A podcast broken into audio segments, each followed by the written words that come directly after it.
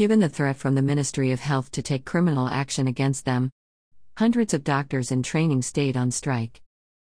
The government has given instructions to 358 medical interns and fourth year residents who left their employment last Friday to return to emergency rooms and ICUs in 20 hospitals in Seoul and Gyeonggi.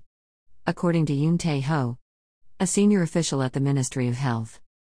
On site checks were being performed at major hospitals to test if trainee doctors complied with the order, Yoon said.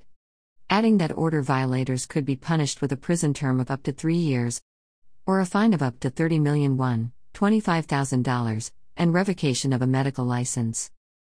A coordinated 72 hour strike was initiated on Wednesday by leaders of the Korean Medical Association in solidarity with the trainee doctors to protest four policies in the government's healthcare reform program.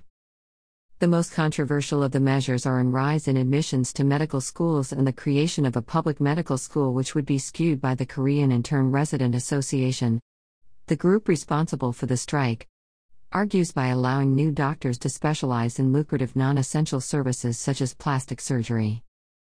In rural areas, where the elderly population is rapidly increasing, the government argues that an increase in the number of doctors is required to meet healthcare demands. The number of physicians per 1,000 people in Korea currently stands at 2.4, slightly lower than an average of 3.5 in the Organization for Economic Cooperation and Development, OECD. Last month's announcement from the Health Ministry that it was preparing to increase the number of medical school admissions by 400 annually to a maximum of 4,000 in the next decade prompted intense resistance from both KIRA and KMA, culminating in their decision to launch coordinate strikes, all in the wake of a new rise in COVID 19 cases in the Greater Seoul area. The government's threats that legal action would be taken if trainees did not return to their positions apparently did little to dissuade them, with KIRA reporting Thursday that, that 76% of all 16,000 interns and four year residents submitted letters of resignation as objections to the policies. However, it's not clear how many of those letters were actually filed. Several major hospitals in the capital, including Seoul National University Hospital, Seoul St. Mary's Hospital, and Konkuk University Medical Center, said they had not received any resignations as of Thursday morning. The actual number of doctors participating in the general strike this week appeared to be smaller than what the KMA had admitted to the government in its earlier alerts, at about 10%.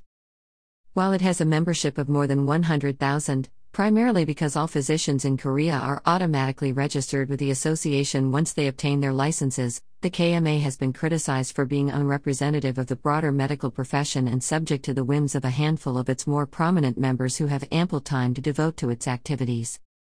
Its current chief, Choi Dae-zip, is a reported right wing protester known for non medicinal political actions, such as calling for the release of former President Park Geun hye from jail. Choi sent an open letter Thursday to leaders of KMA throughout the country calling for their help with the strike.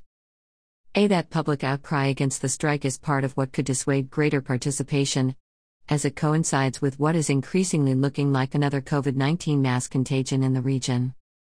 A poll released on Thursday by Realmeter, conducted among 500 respondents nationwide, showed that 51% agreed with the government's back to work order to trainee doctors, as opposed to 42% who said it was a unilateral decision.